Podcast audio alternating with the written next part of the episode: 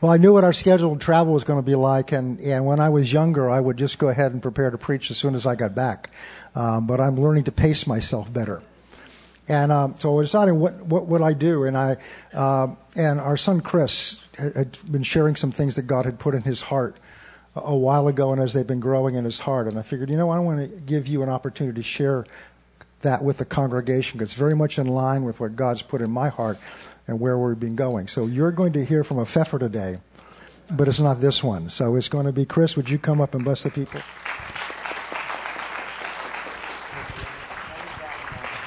Thank you. Good morning, church. So I've got 45 minutes of announcements. So just kidding. Yeah. Yeah. Nudge your neighbor. Did he say 45 minutes? We may get out of here in 45 minutes, but good morning.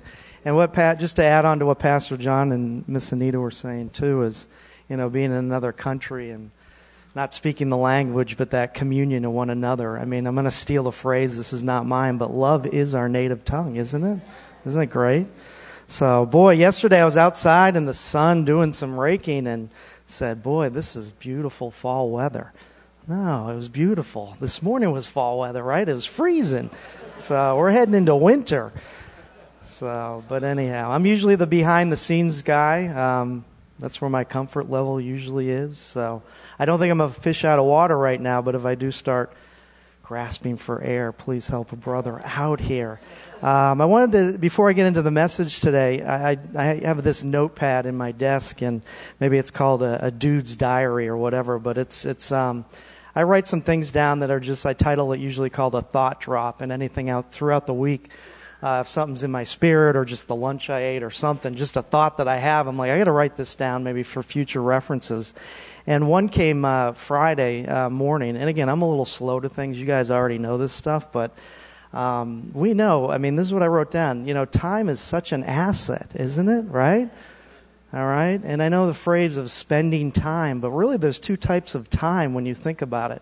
There is that spending time, and it's very easy to do that at times, right? But then there's the investment of time, right? There's really that investment. And that investment of time doesn't guarantee you more time, but certainly can guarantee you a quality of time. So I would just suggest, you know, uh, throughout your day? Are you investing in the time you have? Are you investing in the space that you have to increase the investment with your relationships with friends and family? Certainly with God. I mean, that's a given. And even, you know, leaving yourself a legacy to those around you. What are you doing? You know, my, my quirky spending time analogy would be, and I've done this, be sitting in front of the TV and watching the latest murder mystery on Netflix, you know, all 35 episodes in two days, you know, with 10 bags of popcorn. And we're human, we do that. But that's spending time, if we can be honest, you know, in doing that. So I just want to leave that. That's what I call a thought drop. I write these little notes down and, um, hopefully you can take something away. But you guys probably already knew that. So I did want to uh, mention two other uh, messages that I have brought, not because I'm self absorbed and thought they were great messages, but I think they connect to what I'm going to talk about today um, because everything is, I mean, Christianity is not a static position to be in, right? We just saw a video that it's always in motion, right? Christianity does something because of the love of God in our hearts. Um, but the last message I had talked about was called Dissecting Distractions. And the reality is, a lot of our long term baggage we hold on to, and myself included, when you really boil them down and dissect them, they're just simply distractions, right? And the Word talks about that throughout the Word, all about this types of distractions that the enemy places in front of us to not allow us to live the full potential that God's called us to be. The other message I did was called Born into the Fight. Whether you liked it or not, whether you had an altar call in here or at somebody's kitchen table or in the car, when you became a Christian, you were born into a fight, right? Our souls, our spirits have already been won by what Christ did on the cross and we're going to heaven. But every day is a daily fight because we're called to influence those around us for Christ and build his kingdom. And Satan digs these little foxholes around us sometimes where we fall into them and sometimes take residence in them because Satan says it's comfortable down here, whether it's fear, anxiety, different things in our life. And he feeds these lies that it's comfortable down here. You don't need to be in the fight. The problem is God ain't there. He's in the battlefield with you. And if you stay in the fight, you will win. So that's just those two messages uh, that I talked about t- before. Today I want to talk, I'm going to move around a lot so I don't fall asleep. Um, today I'm going to talk about construction sites. All right? When I say construction sites, I don't want to talk, I told you I'm moving around. I don't want to talk about material construction sites. There we go. I want to talk about spiritual construction sites. What God wants to do in you. When I say construction sites, Gary, what comes to mind? Uh, building, doing some work in the building. Building something new, maybe? Yeah, wow. Ron, you're close to me. What do you think when I say construction sites? Backhoes, concrete. Sounds messy. Yeah, it's messy. Noisy, maybe, right?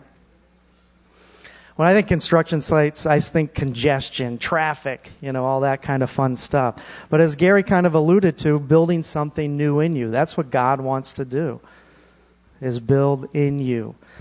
You know, when you became a Christian, um, you didn't join something. You adopted a daily lifestyle of something you need to lead, and it's called Christianity. It's a daily lifestyle.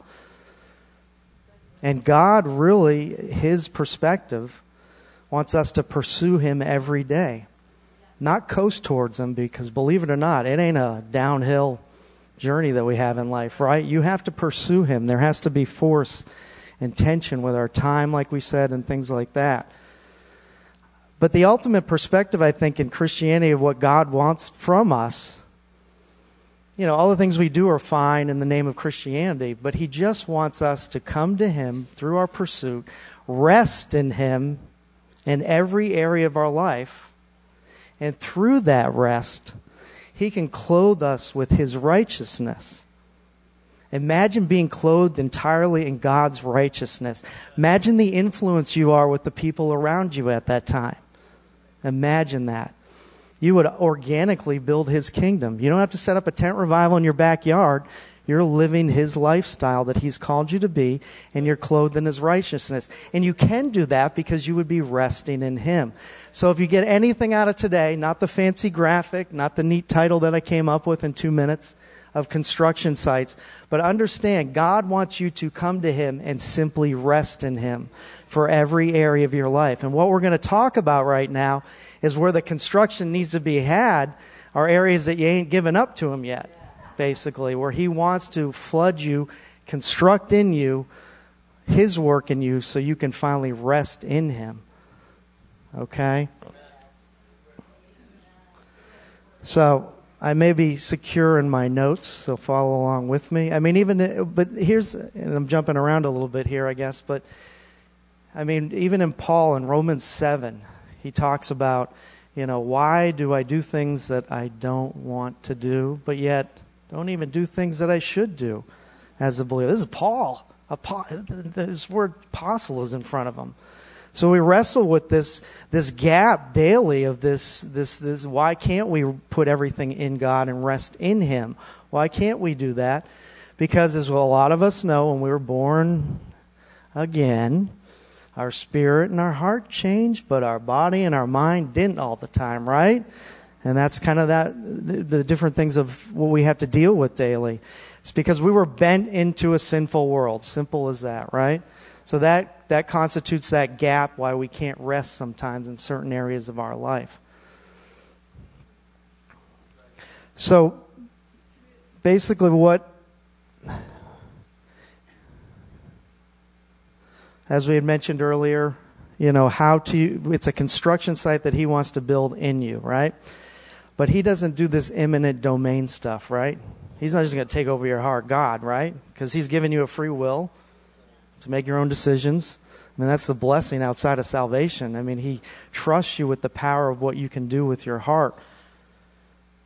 So you have to come to a place when you're seeing different things in your life that might need to be changed to align to His Word or to where you want to be, where you can rest in Him, you have to come to a place and just say, God, I have to give you permission, give you a permit to set up a construction site right around my heart, hang the sign out the front, and go to work, right?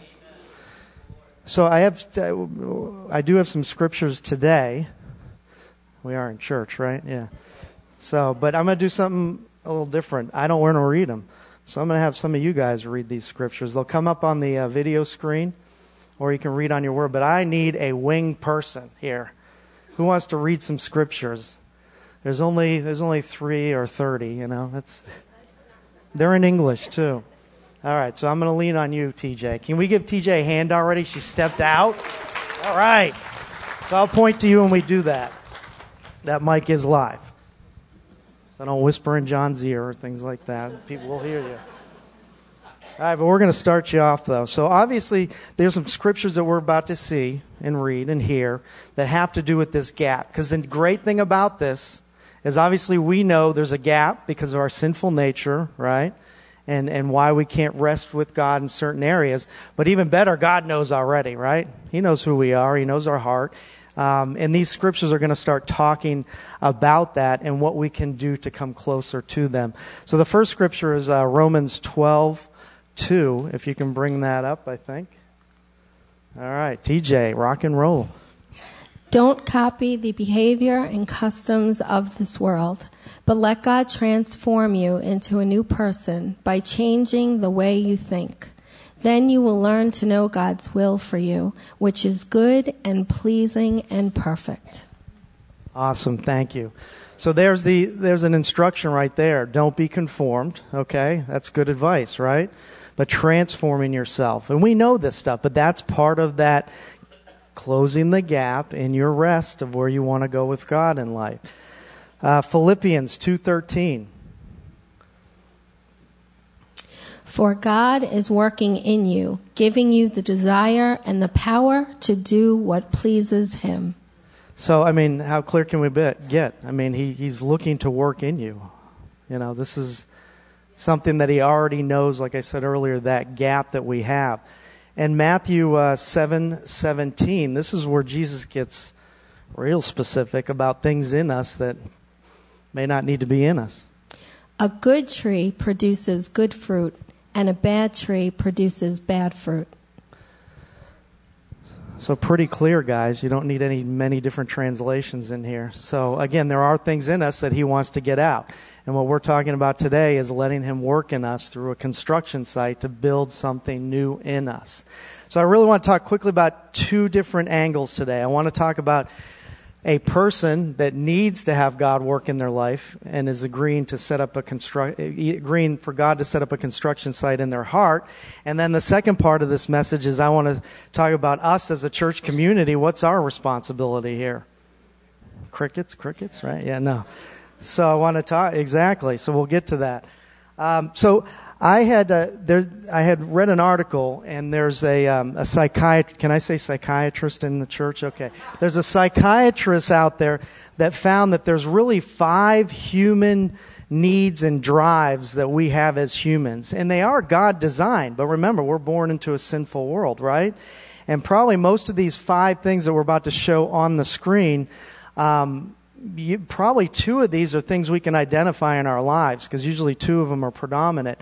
But these are areas that slowly become more self centered as we grow in age instead of God centered. Okay? Can we put that graphic up? It's the one with the. Wait until you see the kid on this graphic. Come on. It should be in there, no? I sent you a graphic. No? All right. Okay. It was neat too. It had a guy on it and this little baby boss guy in a suit and so all right well i did write them down. They may find it. So the, these are the five that we'll talk about today. Um, one is certainty and security.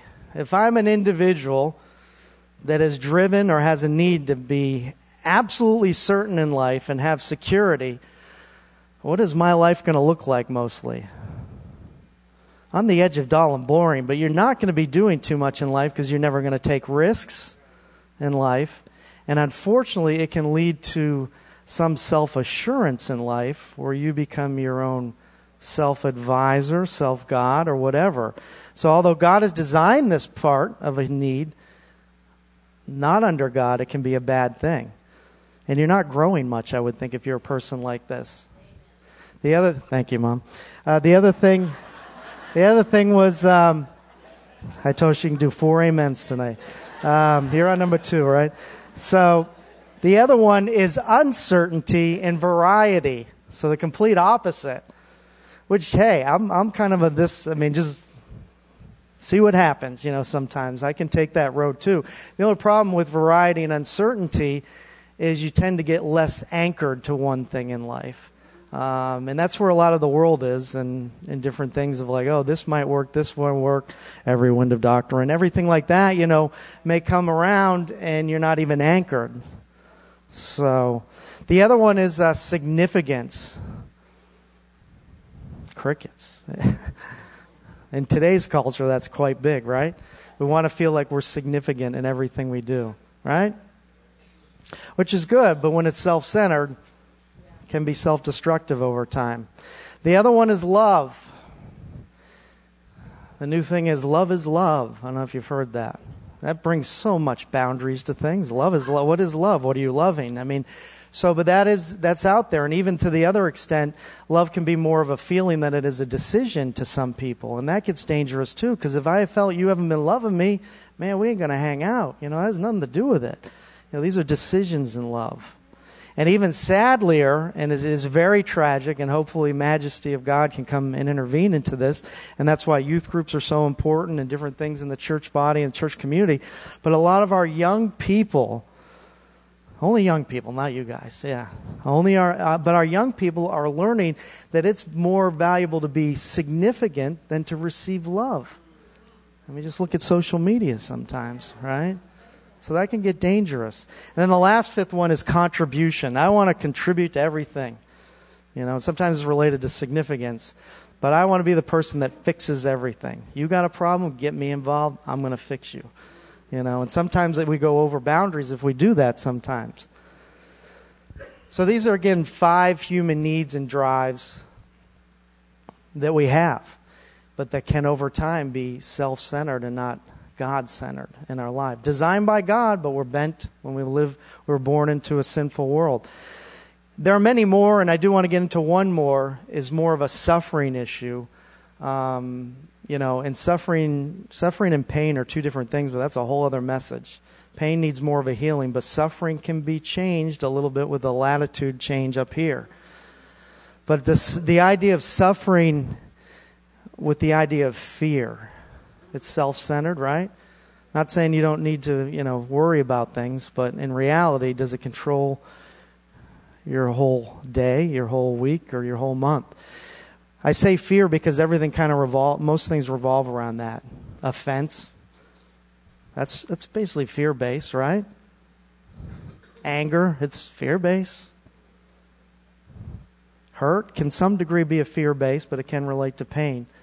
Why? Because you're losing something. You feel you're losing something, and that's a fear thing.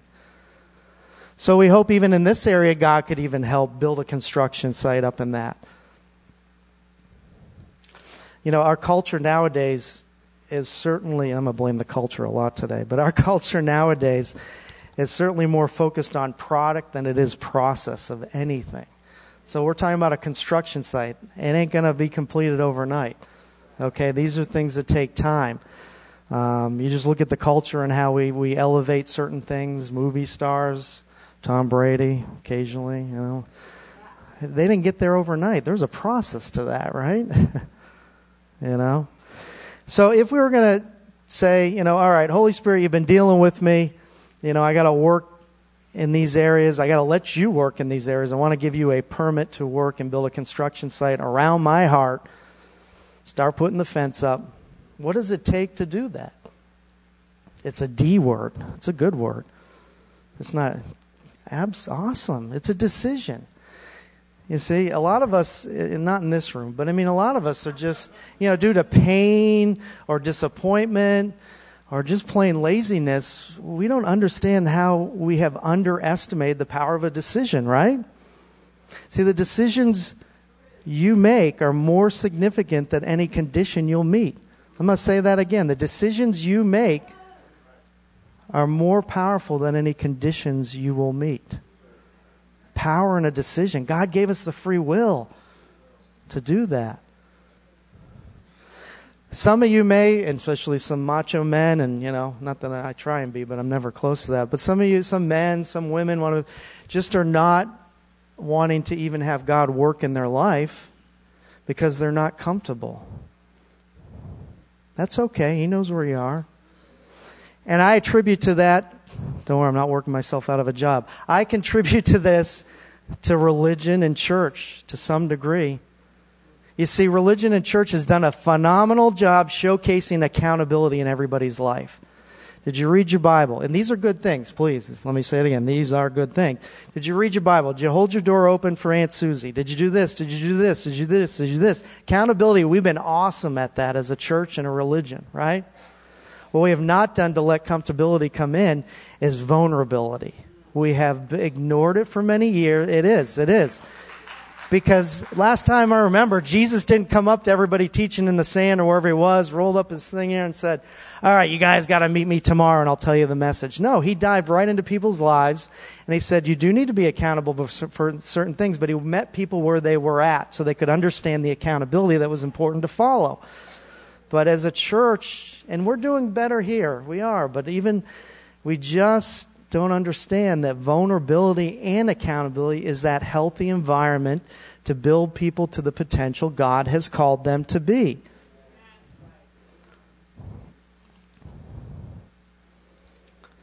So let's just talk about some. Uh, I'm just going to overview a few scriptures. So TJ, you don't need to do anything yet. But if I was, so I've decided to, you know, have God build something in my life. You know, what does that look like? Obviously, it's a lot of prayer but it's really a lot of focus too. You need to know that I'm committing to what I've just allowed God to do in my heart and is doing now. You need to be focused. My illustration here is the fences are going up like a real construction site on my heart, and I'm going to let Him work. You do need to put a hard hat on because it's not easy all the time, right? You know, some scriptures. So if I was I was dealing with issues with uh, significance, I would probably learn to live in Dave, King David's world in the Psalms, right? I mean, he was on a roller coaster, feeling significant for himself, for his people, for God. I mean, that's something you can live in. Fear, I would find scriptures that always confirm that we serve the Prince of Peace, right? The other thing, while you are in a construction site, it is very important, and it's very important if you're not in a construction site, but to exchange expectations every day for thankfulness. That changes the world upside down. Again, we're learning to rest in Him. That's what all the drills are out for if you're on a construction. And we're learning to trust and rest in Him more.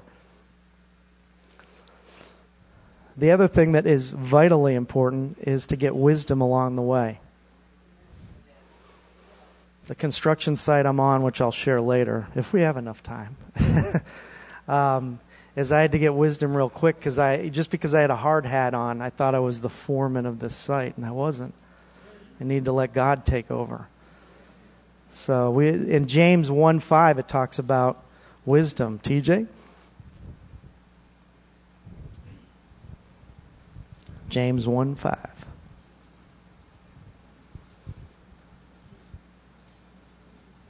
Anybody see James? TJ, got it in your word? You got the Bible right there. All right, I'll keep talking. When you do it, just raise your hand. But yes, wisdom is extremely important. We have it? Okay, good. TJ. Here we go. If you need wisdom, ask our generous God, and he will give it to you. He will not rebuke you for asking. So that is key. Again, even with that vulnerability we talked talked about, the unknowns while God's working in your life, if I just don't know, is this even worth it? Ask for wisdom, and He'll give you wisdom along the way. Uh, the other important thing is, you, and it's really the first phase, is learning to submit. Not to submit on Sunday after the song saying, I surrender all, but this, this can't even talk. That's all, folks. The submitting that is actually a sacrificial submit because there's too many degrees of submitting. And this is a sacrifice where you are laying it all on the line and submitting to the Lord. James 4 7, if we could have that up there. Thank you. So humble yourselves before God. Resist the devil, and he will flee from you. Awesome. So in that submission, that's that's a great example of because if if you're submitting, obviously it's identifying that the devil will be around, right? So when you submit, the devil is probably the most closest to you than he's ever wanted to be because he wants tears you down um, in doing that. Another thing when you you are um, you know letting God work in your life is he going to revolutionize myself and my personality? I'm going to lose my personality, you know, my DNA of what I, who I am. Um, I know for me it was, uh, God, am I going to lose my unique sense of humor? But then he was quick to say, You ain't going to lose something that you never got. So it's like, okay, all right, I guess, okay, I'll be quiet. I'm not a foreman here. So, but you won't lose your personality at all. You won't lose your DNA. It's just going to be more under the grace of God to shine for His glory. So, this stuff about self help and all this stuff, submit it under God, and He will bring it more to a higher place than you could have done yourself a long time ago. So, Ephesians 2 4 through 5. This is, this is just a beautiful scripture. I love this. But God is mm. so rich in mercy, and He loved us so much. So, in that construction process, we, that's fine. That's all we want to do. Just, I mean, that's such a great reminder. He's doing this out of love, right? So, there may be some of you, I'm coming down. There may be some of you that you've agreed and given him permit to begin to work in you. But there's a lot of demoing that needs to be done, right? So, what does that look like? So, f- permission to enter your mind as an illustration here. So, I can see, you know, the gates are up, your construction's going. Don't worry, Dad, I'm not going to hurt you. And you see this big wrecking ball coming into your sight. All right? Just wiggling around like, oh, you know. But then it turns around, and what the, the words on that wrecking ball are love. L O V E. So every time it hits that demo, Denny, I love you so much that you can do all things through Christ who strengthened me. Denny, my son, every step of the way to Calvary was thinking of you. The love, that wrecking ball that can hit and down will be, and I'm not going to try and get verklempt. It's overwhelming. Because at the end of the day, that's our connection to God because He loves us so much. So every time that swings, the overwhelming compassion of God is doing its work. Another important part, Proverbs uh, 4:23 that we need to do against our heart, I believe. Proverbs 4:23. Guard your heart above all else, for it determines the course of your life. You know, in the construction site process, you know, the fence is up, you want to have friends around who, you, who can encourage you. You don't need the friends or Aunt Matilda that's looking over the fence every week and like, how's that going? How long is it going to take? You sure this is God? Do you know who you are? Those are lies, but you need to guard your heart, as it says. Romans 8:28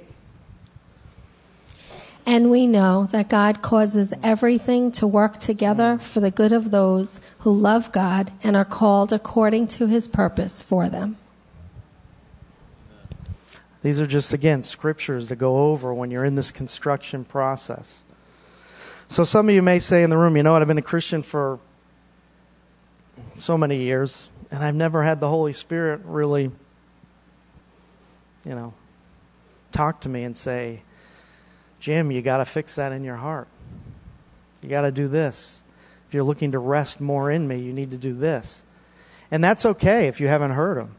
That's, that's uh, completely fine. But I would hopefully pose this to you as if you're in that state and haven't heard much from God. I would ask you to do an appraisal or a comparison of where you are right now. Comparisons are all right if you're resting in Him. If you're not, it'll become, you'll just go down rabbit trails. I'm not doing this right, you're doing that right. But if you're resting in Him, honestly ask the question Lord, am I in the same place I was a year from now, a year prior? then you know what you got to do after you ask the question? You got to listen. Stop talking. Comparisons are not bad if it's resting in Him. We had the uh, utmost pleasure of watching Molly last week because I didn't go to Mexico. I'm allergic to sand. No, I'm just kidding. So I did not go, but I, we watched uh, our family, Jennifer, Emma, and John. We watched Molly, and Molly's great. She's a great dog. I know you've heard about it. And it's just, how many pounds? Eight pounds? Six. Okay, I'm sorry. I was I was okay. Six pounds. So she's great to watch. The interesting dynamics come in when we have we have this other thing called a George. So George is a 110 pound English lab. We had to pay extra for the English. It comes with the attitude, the stubbornness, and whatever. So them together, I mean, that's it has its its moments. But here's my point of everything: we knew George was a big dog. We see him every day. He's a big dog, you know. And Molly and George don't get together much. But the first night where we were there, we were eating dinner and they were hanging out in the kitchen. And I walked in and I'm like, oh my gosh, George is a big dog. I said, guys, stop what you're doing in the kitchen. Come look at this. And like, what, what's going on, Dad? I said, he is a big dog. And this is a simple illustration, but my point is we live with George every day until the comparison that comes beside him, we don't realize how big he is. That could be true of God. You don't know how big he is sometimes. But the comparison is not a bad thing to say, Lord, I'm not hearing from you. Where am I now than I was a year ago? Some of you may have started the construction uh, site, but you halted the project. Life happens sometimes, pulls you down, you get unfocused, and, and God is not going to overrule your heart. So he says, okay, we'll back off. If that's the case, that's okay. He knows where you are. Repent and repeat. Get back in the game. Okay? I do want to, thank you. I do want to read a song. I am not singing it. I am reading a song that I think will help you if you have, like I said, had you know a construction site that you just said, you know what, I walked away. It's too noisy. It's too messy. I'm out of here. So let me take. I mean, I got to check my voice first. Okay, it's a song by Unspoken. So just meditate on these words. I'm not. I'm not reading the whole song, but it's called "His Love Is the Reason." If we could pull back the curtain of heaven we would see his hands on everything. Every hour, every minute, every second. He's always been in it. I'm going to try and, ooh. Don't let a shadow of doubt take hold of, you, hold of you to what you already know. He put that hunger in your heart. He put the fire in your soul. His love is the reason to keep on believing. When you feel like giving up, when you feel like giving in, whew, His love is the reason. He's the peace in the madness that you can't explain. He's the hope in the heartbreak, the rest in the suffering. He's closer than the air you breathe. From the start to the end, to the in between, don't dare doubt, even for a minute, what he started in you. Yeah, he's going to finish. So just really, you have to, please. So just rest, begin to meditate on even a song like that, the scriptures, the teaching on specific areas of what God wants to deal with you in your heart and set up his sight on. Um, the good thing is that all construction sites have the same one common denominator, right? No matter big or loud or whatever they are, they all have a completion. That's the goal, right? So that is the goal and the hope that God gives us. So that's if you're in a construction site. I did want to go to my second angle here, which was so if we have people in the congregation, you know, that are, have decided to have God really begin to work on their hearts and lives, what is our responsibility as a church community, you know, to do, right? You know, our role is obviously to be supportive, especially when people are under construction. There was um, there was this critically acclaimed movie that came out in 1984 called Muppets Take Manhattan, right? I'm a big Muppets guy. Um, And in one of the, the whole premise of the movie is the Muppets are going to Manhattan to sell a Broadway show that they have produced. And pretty much the whole gang's there. And they find, find employment and refuge in a diner there in Manhattan. And uh, there's a part in the movie where Kermit, Kermit the Frog, in case you don't know, Kermit the Frog has disappeared. He's gone. So all the fuzzy characters in the diner, which by the way, when we just did the cafe, I had to take a food safety licensing thing, and I'm like, oh my gosh, if anybody would hire animals for a diner, that wouldn't work well. But anyhow, um, my point was that the diner owner, his name's Pete, and Kermit's gone, and there's this pivot, pivotal scene where Pete, in his broken English, is trying to reassure Miss Piggy and the clan why Kermit's gone because they think he just abandoned them because the dream ain't going to work. He, he jumped overboard. And he says a simple thing. He's like, he's like, the world goes around, people do what they do, and people's is people's. And it took me a while at that, my early age of what, 20 or something. Like, yeah, that's funny, whatever. But meditate on that more.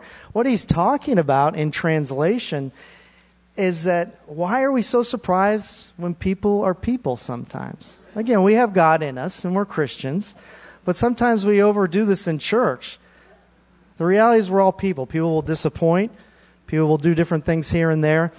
People will do things that surprise you, but by the end of the day, God has created us as people, right? To love. Sometimes as Christians, okay, I'm getting a little harsh, but I'm talking to myself. So let's just say I'm having my own conversation. Sometimes we need to get over ourselves as Christians. We really do. We really do. For us to reach, and I'm not even talking about reaching the lost, I'm talking to reach everybody in this room. We have to get over ourselves and realize that life is so precious and we make mistakes, we go on, but through God's grace, that's the pivotal point of everything. A healthy reality that I try and stay with is to always walk in humility and always know I have to gain understanding in everything I do. I'm not there yet. But if you can do that, you're able to really influence people around you and do what God wants you to do in life. It is. Well, we're about to get to that. Now let's go to John 13. See, good timing. John 13, 31 through 7. This is Jesus talking to his disciples. John 13. As soon as Judas left the room, Jesus said, The time has come for the Son of Man to enter into his glory, and God will be glorified because of him. And since God receives glory because of the Son, he will give his own glory to the Son, and he will do so at once. Dear children, I will be with you only a little longer. And as I told the Jewish leaders, you will search for me, but you can't come where I am going. So now I am giving you a new commandment love each other. Just as I have loved you, you should love each other. Amen. Your love for one another will prove to the world that you are my disciples. Simon Peter asked, Lord, where are you going? And Jesus replied, you can't go with me now, but you will follow me later. But why can't I come now, Lord? He asked. I'm ready to die for you. All right, thank you. So there's a lot of different things going on here. I mean, Jesus is telling the disciples that he's out of here, right? And, but and then he says some, but he would only say that if he had something equally important to come behind that. He says, "I'm out of here."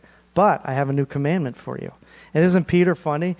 He, he's, he's, he's, um, he's basically, where are you going? No, no, I just said a commandment. No, where are you going? it's just amazing the dynamics that God was so, or Jesus in this indication was so clear that this is so important. I'm leaving you, but my commandment is that you love one another. And even how you show it amongst that is how the world sees you. That's a whole other message in itself. We're talking about this room right now. Okay? So, do you mean I have to love the annoying, the loud that don't come up from air when they're talking, the self centered that trip you mentally on the way into church? All these people, what do I do with them? Love one another, right? So, us as a church community, it's pretty darn clear that we need to come beside everybody and love one another. I think there's two, two reasons that I can think of why the, there's a gap there where we come into church and um, you know it's usually an express hey how you doing? in the hallway and I'm, I'm guilty of this. So it's like hey how you doing? and you're still walking. It's like well all they can say is fine We're already halfway out the door. So but being more time sensitive in church of, of really relating. We say oh, there's so many people in the room. One at a time right? Whoever god puts in front of you to influence but there's really two gaps of why i think we have challenges to do this i'm not leaving the room but i put something over here friday is it still here? Ah. So there's two things that can happen when individuals get in their way and things like that. Could you hold this for a minute? Yeah, thank you. Thank you. I just want to make sure I'm in the right room. Okay, thank you. Hey, actually, Mr. Booker, could you hold that? All right, cool. Now, this is a gavel. Everybody knows what happens with this. Could you hold this for a minute, sir? So the judges use this to, to finalize a decision and, and thank you, and, and judge people, right? Okay? But I'm in the right room because I just noticed that every, each and every one of you didn't know how to hold it. So you're not comfortable judging people. So that's pretty good. So I, that, we're in the right room. But this is one of the biggest gaps that we can have why we don't reach out and encourage and support people that are on a construction site in our congregation is because judgment that we want to have on them before we don't even know their story, don't even know if they're having a bad day, even though technically it's not a bad day if two feet hit the ground, but the, you, you don't know anything that's going on in their life. Yet the gavel could come out real quick and boom, boom. You think of our society, we have that express judgment flourishing around. And it's led to this, this new, not new, I mean, it's still self centered, but this new truth about individualism in everybody, right?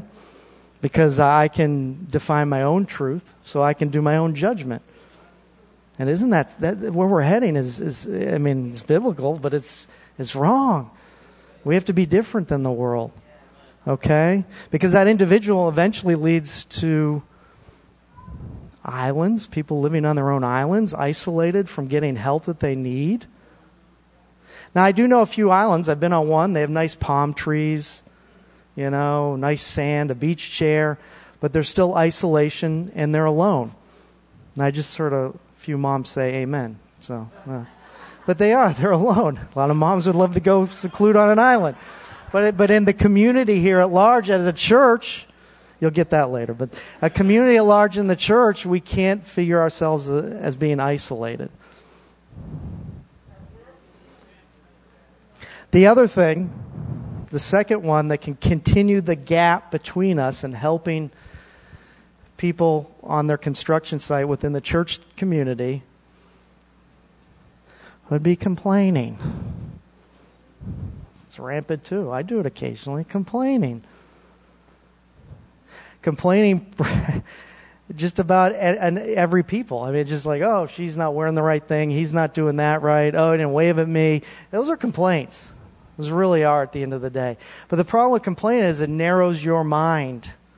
It very much narrows your mind, and God's a big God. He's not going to get in your little mind and try and manipulate that to see the big picture of things. That's all up to you and what you need to do. Right? First Corinthians, uh, First Thessalonians five eleven. TJ, doing a good job. So encourage each other and build each other up, just as you are already doing. Don't need to even comment after that. 1 Corinthians 14:26. Well, my brothers and sisters, let's summarize. When you meet together, one will sing, another will teach, another will tell some special revelation God has given. One will speak in tongues, and another will interpret what is said.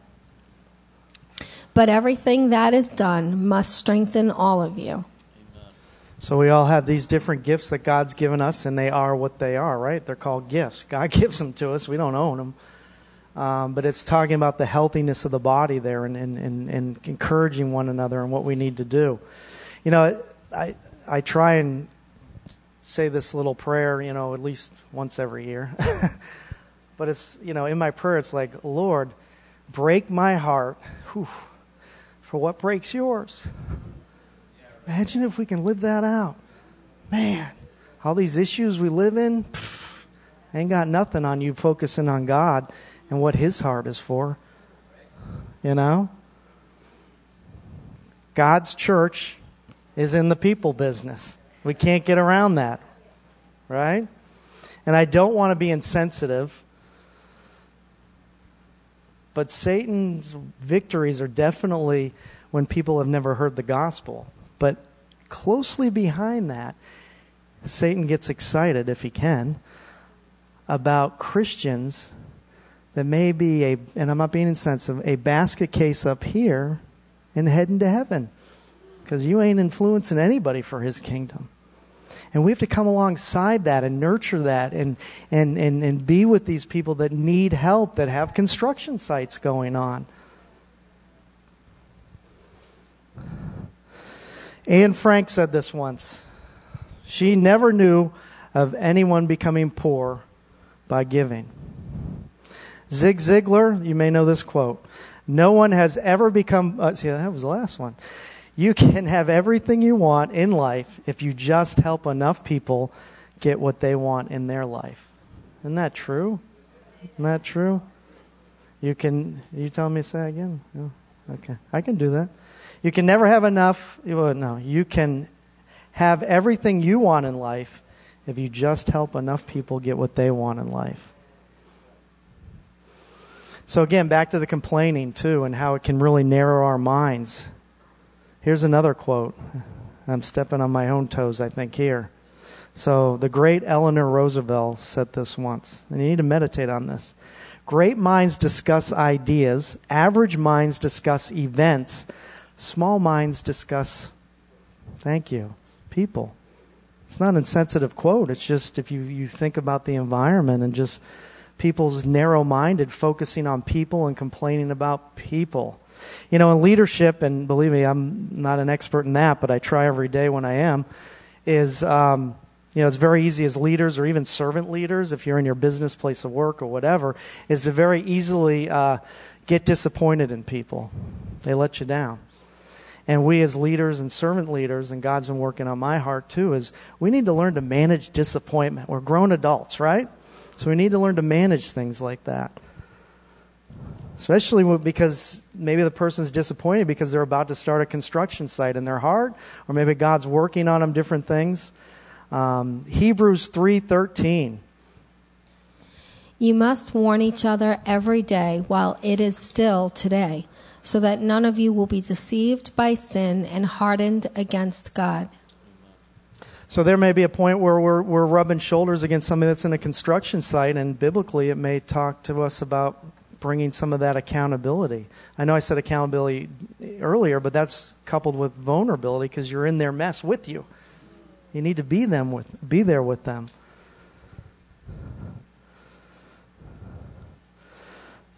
So as I mentioned, you know, at the beginning, just really meditate on the idea. What are you doing with your time? Are you spending it? Are you investing in it? You know, God wants us all to get together. I know Pastor John says this over and over, but it, it's might be coming a reality soon that all we have is Jesus and us. Right? We got to get along. We really do. So let's look at me. I know you're already looking at me. So, what's the construction site I'm under? I got one going on right now, right? And I, like I said earlier, I'm not the foreman of it. God's working it in it in me. Uh, growing up, I had uh, two wonderful parents. You may know them. Um, don't worry, I'm not unveiling something here, but two wonderful parents, and it was a very, it was a family of love, you know, and protection. And uh, most of the kids turned out okay. Um, but with that being said, is um, you know I was able to to learn you know in parenting and, and receive the love. But what I ended up taking, and this is just me, this had nothing to do with my parents. I took more of that tough love and ran with it because that to me that was love, tough love, you know. And that's fine and dandy, but then when you bring that over to your new family, that you have a wife and kids, what does that look like there? And then even in leadership, when you have people, you know, serving with you? What does that look like? So God would kept hitting me over the head saying, I need you to understand my love. you know, and, and would you let me build a construction site on your heart and hang that sign out? I said, All right. I need to see the plans first. So visually in my prayer time, he, he rolled out a whole bunch of plans and he says, you can't see all those, but you can see this first page. And he, you know, I just was meditating on what I believe he gave me, which was 1 Corinthians 13. So in my construction site I'm going on right now, this is part of my blueprint that I read, if not daily, weekly. So again, remember, tough love, which is good at times. You need that, believe me sometimes, but it ain't everything, right? So it tells me this blueprint says love is patient, love is kind, it does not envy, it does not boast, it does not it is not proud, it does not, it does not dishonor, it is not self-seeking, it is not easily angered. As I say that calmly, it keeps no record of wrongs. Love does not delight in evil, but rejoices with the truth. It always protects, it always trusts, it always hopes, it always perseveres. Love never. So that's my blueprint I'm working on.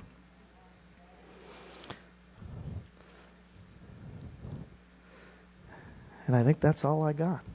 Now we're going to get out of here a little early today. So, thank you. We just pray, though, real quickly. Heavenly Father, thank you so much for loving us. And it's, it rings so true. There ain't no gift like the present tense, Father God, where we are right now. And thank you that hopefully this message tonight has touched different people's hearts because with your Holy Spirit in this room, you know where each and every one of us are. And you can speak differently to where we can hear, Father God. I just pray that if there's those that know that God needs to work more on their heart in certain areas, Lord, overwhelm them with this concept. Overwhelm them that it's something that when they look in the mirror, they know they have to do. And then fill them, Lord, with your unconditional love so they will give you permission to work in their life. Father, we just thank you for what you're doing today and moving forward and the gift of these people in this room. In Jesus' name, amen. I know most of you in this room, but you don't even need to bow your heads. I want to be straightforward. Do you guys, is there anybody in this room that doesn't know Jesus and have a personal relationship with him? I know today we talked a lot about our Christian lifestyle, but it reaps into you. God, God wants to extend to you his love right now.